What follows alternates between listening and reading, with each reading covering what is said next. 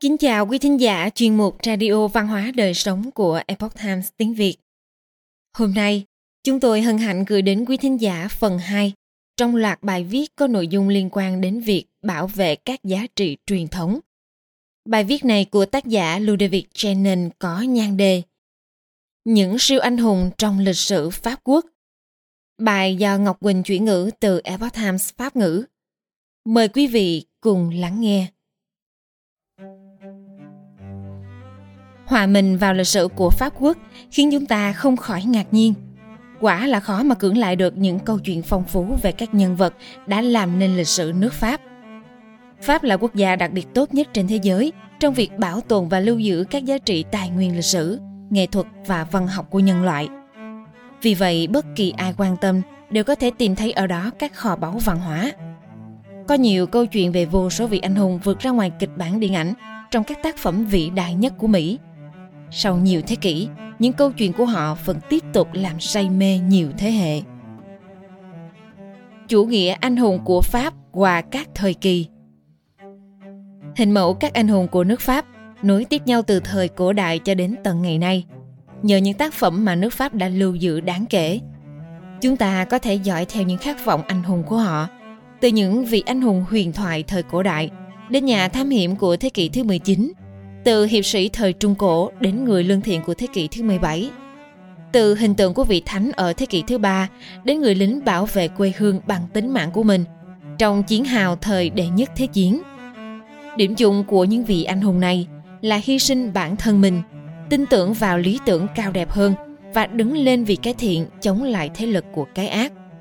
Lời hứa ngàn năm có hơn từ 1.500 năm trước và gắn liền với văn hóa Pháp – trong thời cổ đại, anh hùng gần như là những vị á thần với sự năng lực hoặc là những chiến binh xuất thân từ các dân tộc thần thoại cổ đại chiến đấu với các sinh vật huyền thoại.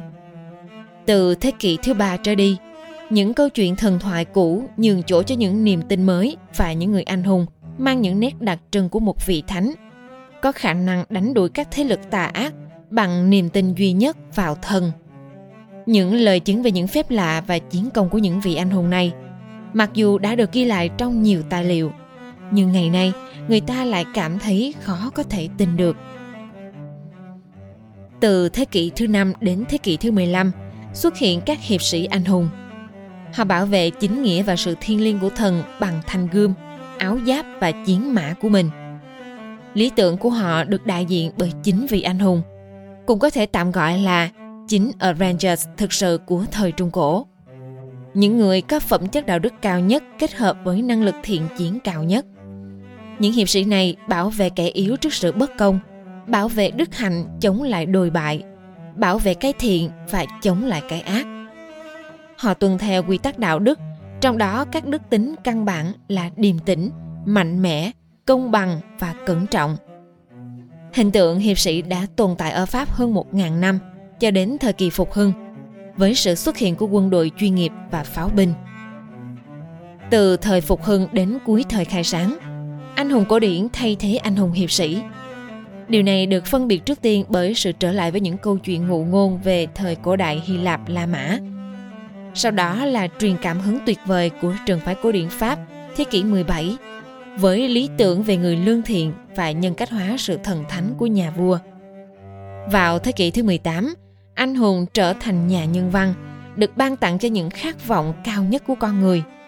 Nhưng đã bị cắt đứt khỏi nguồn cảm hứng thần truyền và thần thoại đã tạo ra những anh hùng trong quá khứ. Vào cuối thế kỷ thứ 18, trong cuộc cách mạng Pháp, các anh hùng hoàn toàn thay đổi diện mạo và tỏa sáng nhờ sự nổi tiếng thoáng qua của họ. Họ được sinh ra trong niềm đam mê nhân thế trong một thời đại hỗn loạn Ví dụ như chúng ta nhìn thấy trò cốt của Merit, một nhà khoa học người Pháp. Ông cũng là ký giả và chính trị gia trong cách mạng Pháp. Bị ném xuống cống chỉ vài tuần sau khi ông ta được chôn cất như một anh hùng dân tộc. Sẽ cần một chiến lược gia và một bộ óc phi thường như Napoleon để đưa mọi thứ vào trật tự trong sự hỗn loạn này.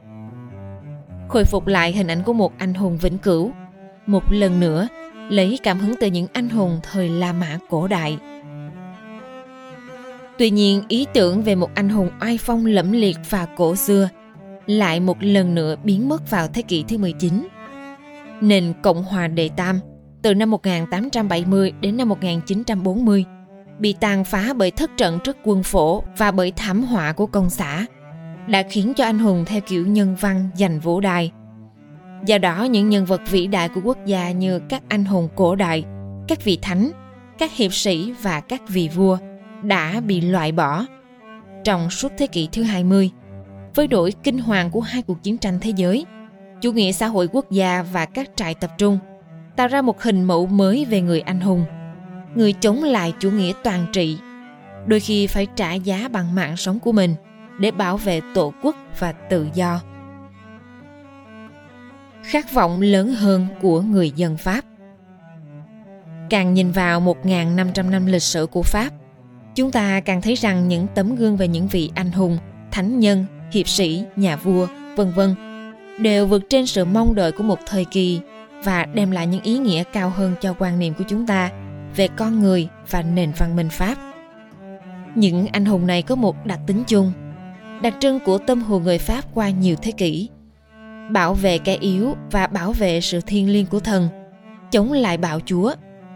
Họ truyền cảm hứng cho chúng ta và nhắc nhở chúng ta về lòng trung thành, sự can đảm cũng như sự chính trực và duy trì niềm hy vọng.